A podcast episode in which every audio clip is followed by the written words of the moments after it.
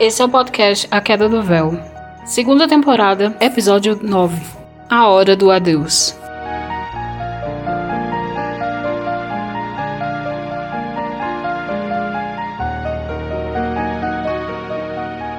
Um coração de ouro aquele menino tinha, Daniela. Meu aluno mais aplicado e talentoso. Que seja recebido com muito carinho lá em Aruanda. Seu Benedito, nós estamos a caminho de casa. Então, se o senhor quiser vir para fazer os seus ritos, o senhor é bem-vindo. Eu só não posso lhe oferecer nada além de alguma água e uma comida mais simples. Nem café eu fiz. É café que serve nos velórios, não é? Sim, minha filha, mas não se preocupe com isso.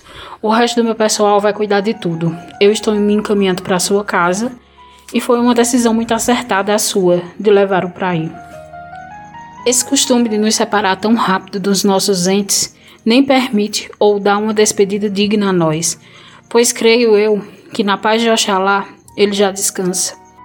Funerais são para nós, para nos preparar para a saudade, a dor e a falta que eles fazem.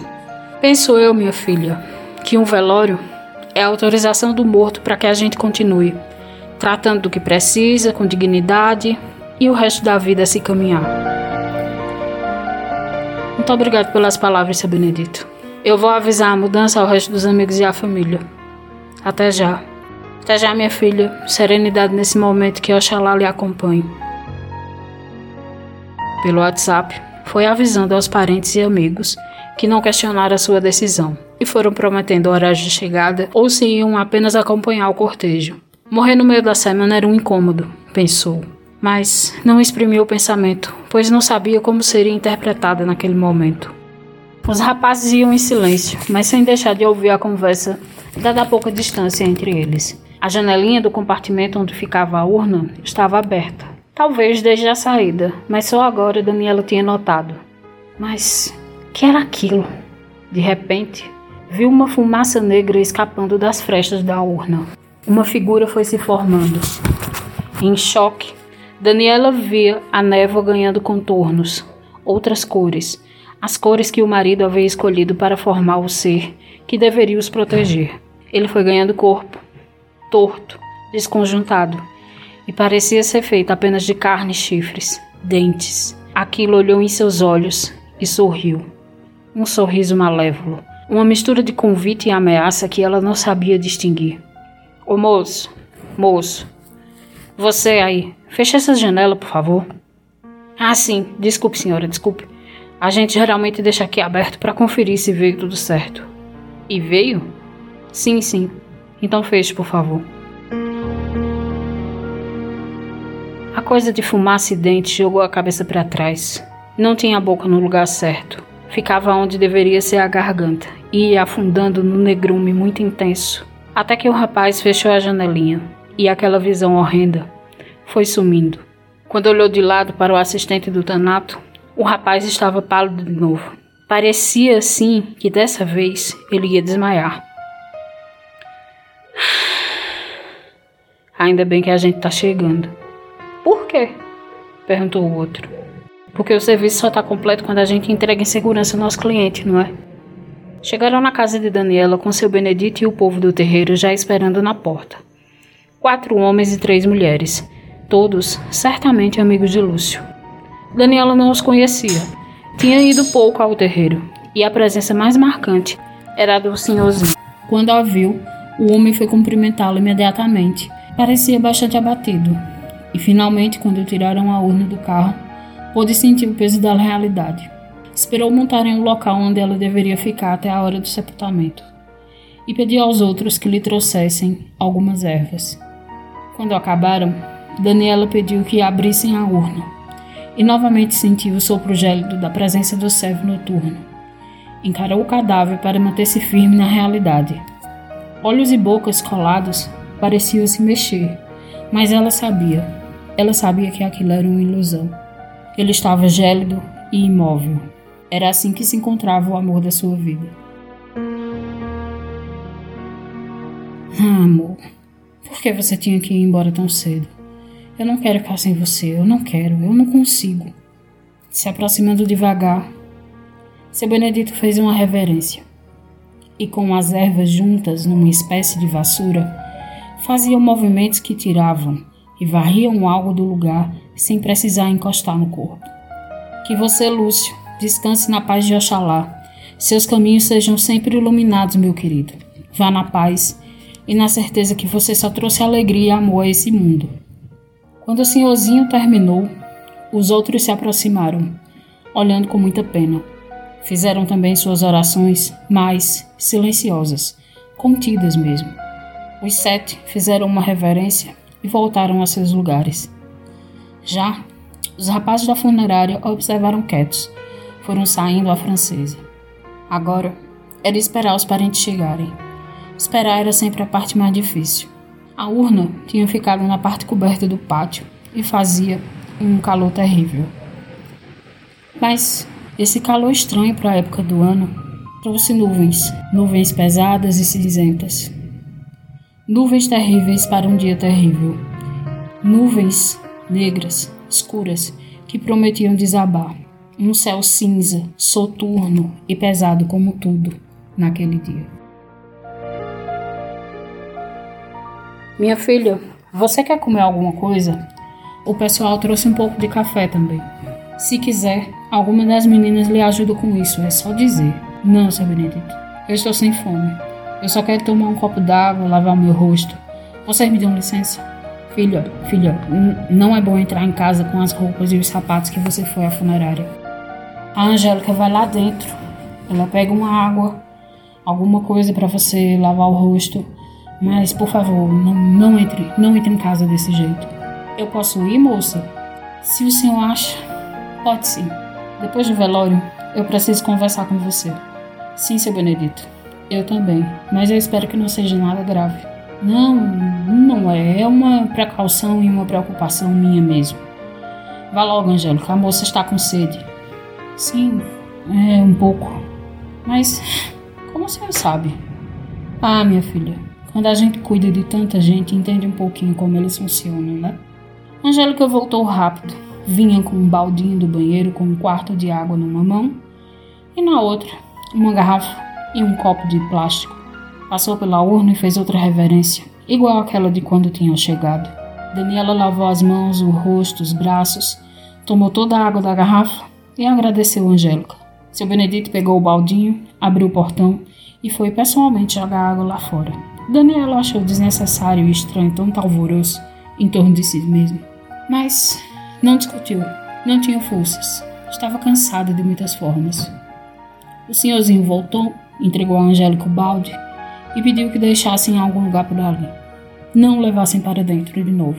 Talvez, só talvez, depois. Os parentes de Daniela foram chegando, cumprimentando e olhando o morto. Lamentavam em silêncio. Comentavam da festa na noite anterior, que foi mesmo uma despedida, e tentavam em vão consolar Daniela, com aquelas frases feitas, chavões, só senti um pouco de calma quando seus pais e irmãos chegaram. Vieram todos de uma vez, e no mesmo carro. Foi duro ver a reação deles. Todos se davam bem com Lúcio. Era uma exceção naquela família, alguém de fora se dar tão bem com eles. Lúcio chegou e conquistou a todos. Os pais ampararam Daniela.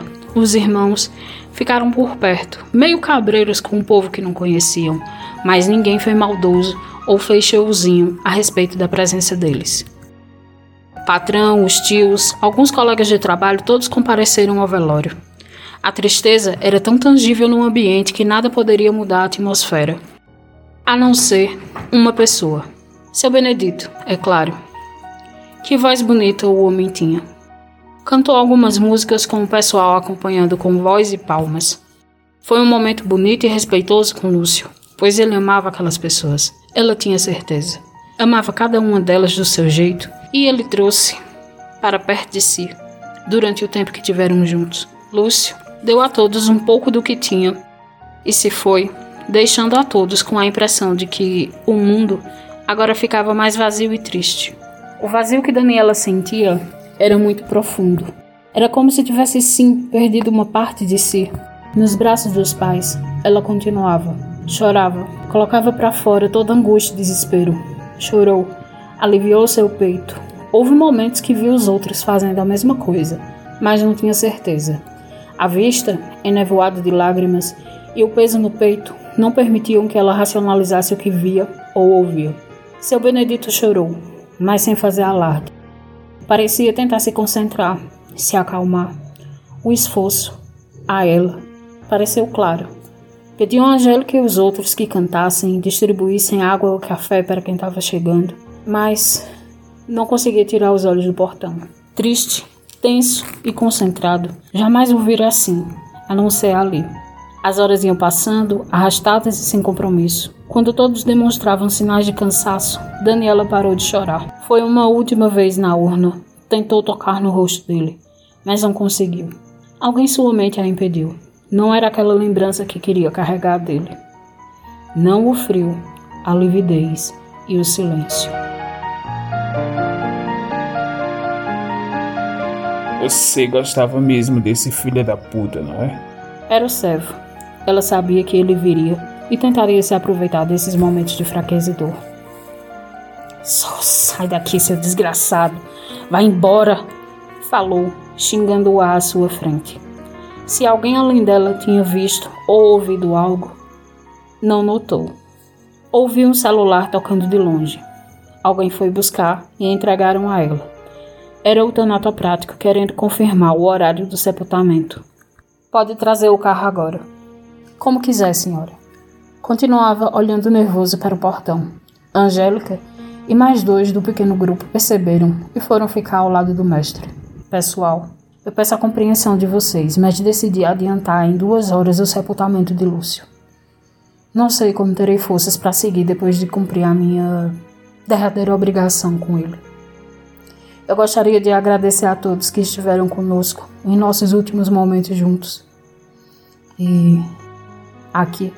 Eu tenho certeza que ele ficaria muito feliz de saber que é tão querido por vocês. Com essas palavras, Daniela voltou-se para a urna e olhou fixamente para ele. Depois disso, voltou para o abraço caloroso dos seus pais. Houveram comentários baixos, as pessoas se aproximavam da urna, faziam suas preces e voltavam aos seus lugares. Não demorou muito para o carro funerário chegar. Os mesmos rapazes que trouxeram o levaram ao cemitério. Como era doloroso fechar aquela tampa. Depois dali, ficaria apenas com as lembranças da pessoa que mais amou nessa vida. Era terrível, mas não conseguiria prolongar mais aquela espera. No carro funerário, os rapazes organizaram tudo novamente e fecharam a tampa traseira. Parentes e amigos se dirigiam aos seus carros para acompanhar o féretro. Seu Benedito foi o último a sair da casa, antes de fazer uma espécie de varredura. Pediu para ir no carro funerário. Daniela podia ir com os pais e irmãos. Aquele momento era deles. Não queria se intrometer, onde não era necessário.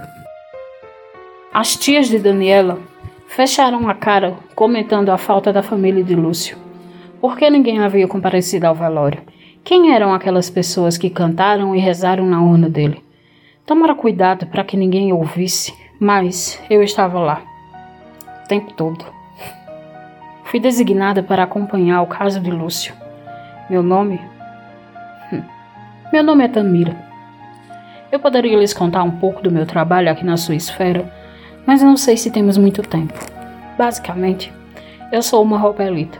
Eu faço parte do que chamam de conselho kármico ou acástico. Praticantes e iniciados de magia tem um ou vários de nós para aconselhar o seu caminho melhor. Nós temos nomes diferentes de acordo com as crenças e tradições do estudioso, mas fazemos quase sempre o mesmo tipo de trabalho. Quando a ordem natural é perturbada, há consequências, e ela precisa ser restituída até onde possa. O curso dos eventos da história humana depende de vocês, suas escolhas, decisões e consequências. Nós assistimos interferimos apenas no necessário. Bom, lá vão eles para o cemitério. Vou continuar meu trabalho de campo e relatar tudo o que vi. Quantas vidas impactadas pela perda de uma? E para quem? Uma distração de um de nós custou a vida deste rapaz, a quem chamavam de Lúcio. Distrações, apostas, diversão, alguns não levam seu trabalho a sério. E vocês? A vocês, Infelizmente, só cabe sofrer. O sofrimento humano é uma coisa horrível, causa danos em toda a sua estrutura física e psíquica, e dependendo da força da mente dessa pessoa, o dano se espalha como uma doença pelo ar, propaga-se como som e atinge a todos. No cemitério, os costumes de praxe. Mulheres não podiam carregar a urna, apenas levar as flores ou orar. Seu Benedito foi um dos que fez questão de levar a urna, junto com dois dos irmãos de Daniela e os rapazes da funerária, é claro. Um deles ia na frente, indicando o caminho. Era bonito e calmo o cemitério do Junqueiral, que tinha esse nome por causa de um extenso lago com juncos em uma das suas baixadas mais conhecidas. Acharam o local de descanso de Lúcio, um mausoléu bastante luxuoso com o nome da família gravado em placas e mais placas de mármore Carrara.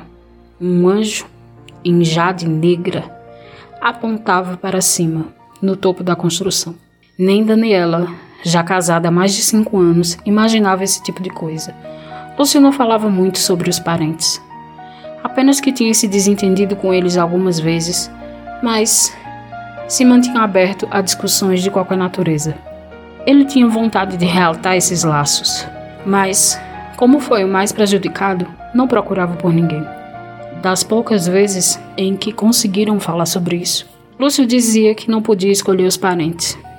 Era sina, destino, e quando ela falava que era ciência genética, ele apenas riu.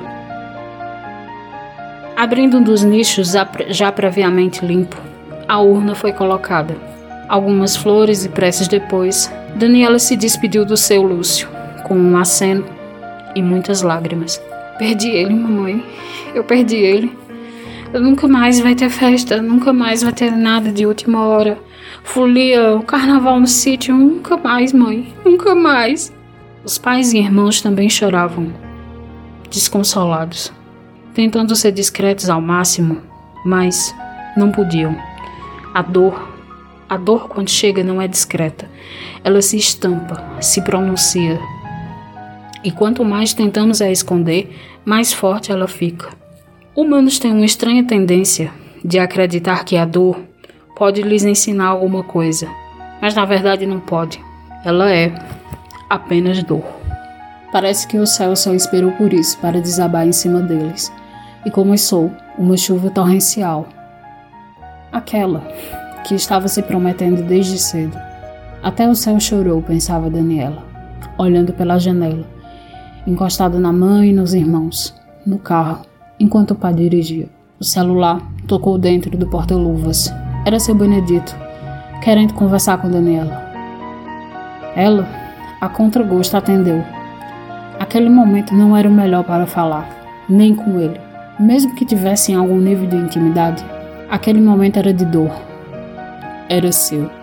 E queria vivê-lo direito, sem atropelos, para sentir o que precisava sentir. Seu Benedito, o senhor precisa de alguma coisa minha? Minha filha, eu queria pedir para você não dormir em casa hoje. E nem pelo resto da semana. O ideal seria que você viesse ao terreiro para cortarmos o seu vínculo com aquela coisa que Lúcio fez para proteger vocês. Não fique espantada. Eu já sabia do servo. Durante o velório, eu tentei não deixar ele passar da porta, mas houve momentos em que ele se escondeu e eu não pude acompanhá-lo porque não estava preparado para isso ali. Mesmo com o auxílio de Angélica e dos outros, foi difícil. Eu estou ficando velho. Velha estada, seu Benedito. Mas é o seguinte: eu preciso ao menos passar em casa para pegar roupas, documentos, meu carregador porque, mesmo ficando com a minha mãe, eu tenho burocracias para resolver. E agora, sinceramente, a vida parece apenas isso. Vamos fazer o seguinte: você pede para alguém pegar suas coisas. Não é recomendável que você entre lá sem a limpeza. Em você própria e na casa. Eu não estou pedindo sem motivo, minha filha. É uma coisa muito perigosa e precisamos combatê-la, tirá-la de perto de você o mais rápido possível. Tudo bem, eu peço para minha mãe fazer isso. Mas, seu Benedito, O Senhor vai me perdoar, mas eu não estou com cabeça para comparecer no seu terreiro por esses dias. Eu preciso resolver alguns re assuntos relativos à herança, bens e outras coisas. Meu trabalho e o de Lúcio. Entendo que o Senhor esteja preocupado comigo, que isso é importante, mas essas outras coisas também são. Minha filha, eu compreendo você lhe dou toda a razão, mas esse foi um pedido pessoal de Lúcio, na última vez que sonhei com ele. Ou seja, anteontem. Meu coração está dolorido pela perda, mas eu não posso deixar de atender esse pedido, depois do que aconteceu. Como você não vai voltar para casa, permita que nós entremos lá para limpar o lugar. É necessário para evitar certas coisas. Tudo bem. Eu permito. Então, vamos fazer o seguinte. Quando sua mãe estiver na casa, eu aproveito para pegar a chave e em dois dias levo o necessário para a limpeza. Pode ficar descansada que ninguém vai mexer em nada do que é seu. Eu, pessoalmente, cuidarei disso com Angélica e os outros que estiverem lá. De acordo, então. O senhor fica com minha chave até que eu vá no terreiro buscá-la. Se Lúcio confiava no senhor, eu faria o mesmo. Lúcio ia me substituir em alguns anos. Ninguém era mais capacitado que ele. Talvez eu tenha que encontrar não só outro médium tão capaz quanto ele, mas alguém de um coração tão generoso e puro. Eu acho difícil.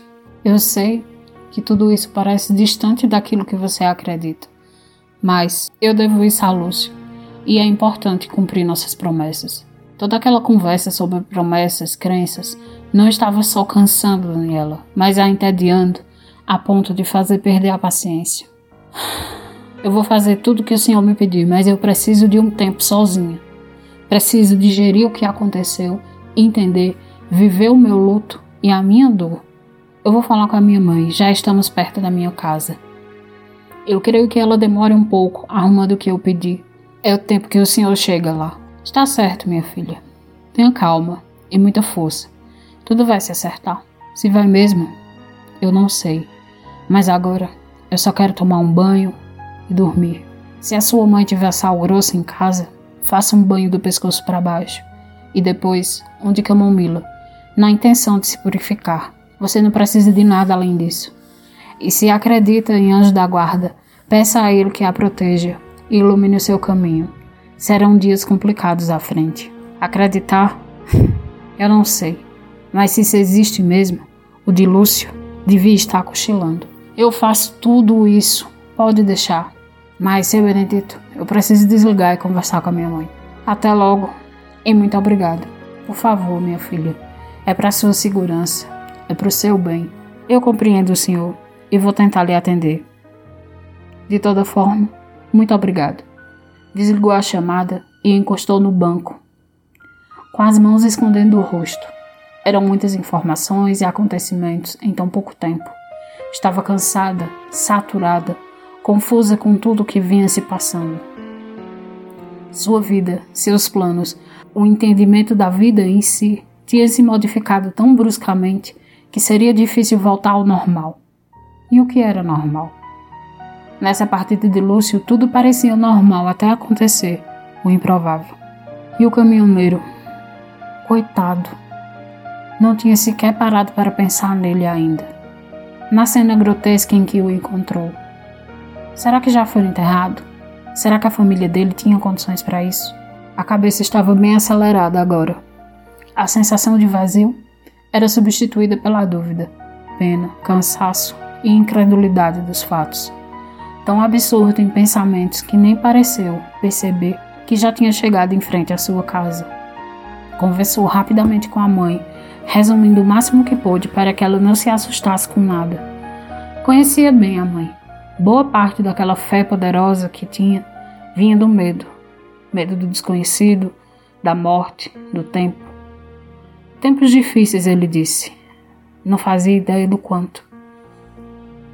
Então, mãe, eu preciso ficar com a senhora uns dias. Eu não consigo voltar a dormir sozinha naquela casa. Não agora. Eu preciso me acostumar à ideia de que não terei mais ele por perto. Na vida, pela vida toda. E é muito difícil pensar nisso agora. Mas, mas é claro, meu anjo, o tempo que você quiser e precisar. Os meninos já vão voltar para casa hoje. Seu quarto tá desocupado, tá limpo. É seu, sempre vai ser. Obrigado, mãe. De verdade, eu não sei o que faria sem vocês. E desabou num choro dolorido, que vinha tentando segurar desde a saída do cemitério. Um choro pesado, soluçante. Naquele momento, Daniela era só dor, era luto, era ausência. A mãe a abraçou, pegou as chaves e só a soltou quando a filha se acalmou um pouco. Os irmãos também a abraçaram, confortaram com palavras, mas via que eles também estavam abalados. Eu vou lá buscar suas coisas e já volto. E daqui tocamos direto para casa. Antenor, não vamos dirigir tarde da noite. Aliás, você está em condições de dirigir? Se não, um dos meninos assume o volante e vamos nós aqui atrás. Não, mulher, deixa da tua agonia. Por mim, quanto mais rápido a gente for embora, tá melhor. Então tá certo. Eu já volto, meu anjo.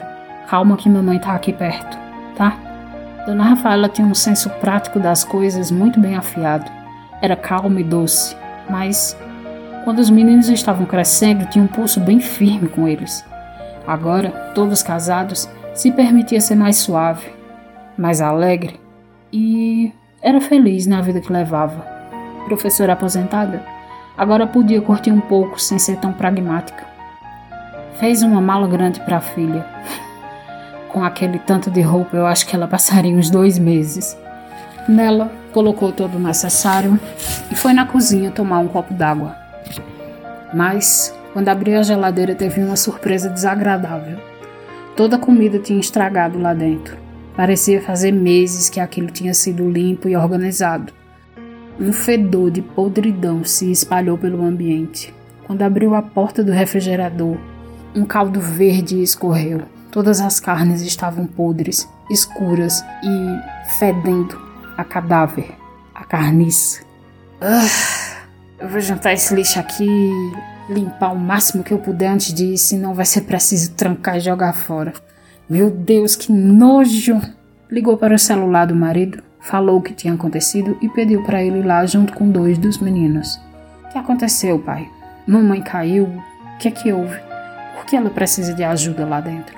Aparentemente, a comida da sua geladeira estragou. Nós vamos lá ajudar a limpar. Hum, queda de energia, será? Tomara que a geladeira em si não tenha estragado.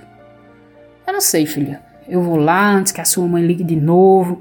Nada de contrariar a dona encrenca. Bora, Zé. Vamos, Luiz. A gente volta logo, tá?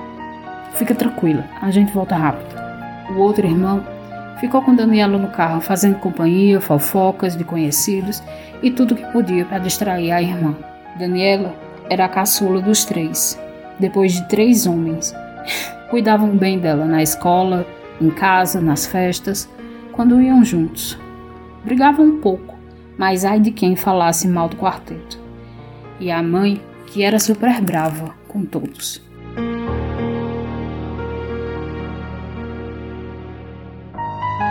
Limparam o melhor que puderam a geladeira e a cozinha. Colocaram tudo nos sacos de lixo, comida, carne, bebida estragada, até a água do dispenser na porta da geladeira parecia meio verde ao olhar. Fecharam a casa e quando ia saindo, encontraram o senhorzinho que estava no velório, no portão. Ele explicou quem era e o que ia fazer. Dona Rafaela, desconfiada como era, foi no carro checar com a filha. E se ela, que era a dona da casa, consentia aquilo, ela não ia se meter. Entregou as chaves, não sem antes recomendar cuidado com as coisas, e se foi direto para o carro. Se aprontaram rapidamente para sair, mas pelo retrovisor, viram o senhorzinho fazendo uma espécie de bênção em direção a eles. Casa era o rumo agora. Você pôs tudo no cesto de lixo da frente, não foi, Antenor? Sim. Eu, Zé, Luiz trouxemos os três sacos. E coloquei até um da vizinha ali porque não coube. A vizinha que me perdoe. Então tá ótimo, vamos embora todo mundo que a gente precisa descansar e se recompor. A chuva, antes forte, ia diminuindo devagar com o passar das horas. O que seria agora, Daniela? Ficar com os pais e irmãos perto era o melhor que podia fazer. Era o que dizia para si mesmo, quando viu o portal da cidade ficando para trás. Eu vou tentar dormir um pouco. Quando chegarmos, vocês me acordem, por favor. Claro, minha filha, descanse. Você precisa disso. Obrigado, gente. Obrigado mesmo. Se não fosse vocês, eu não sei, eu não sei o que eu faria hoje. Muito, muito obrigada.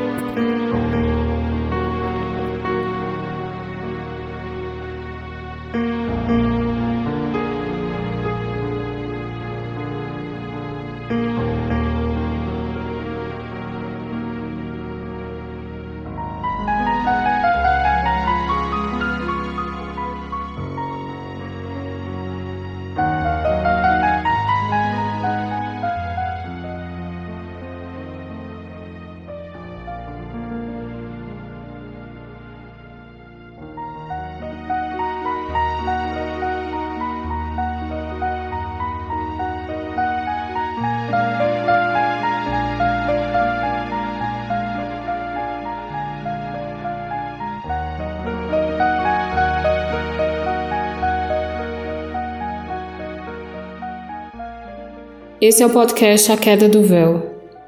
Para mais informações e talvez uma conversa com Cliff, se você tiver muita sorte, arroba A Queda do Véu no Twitter.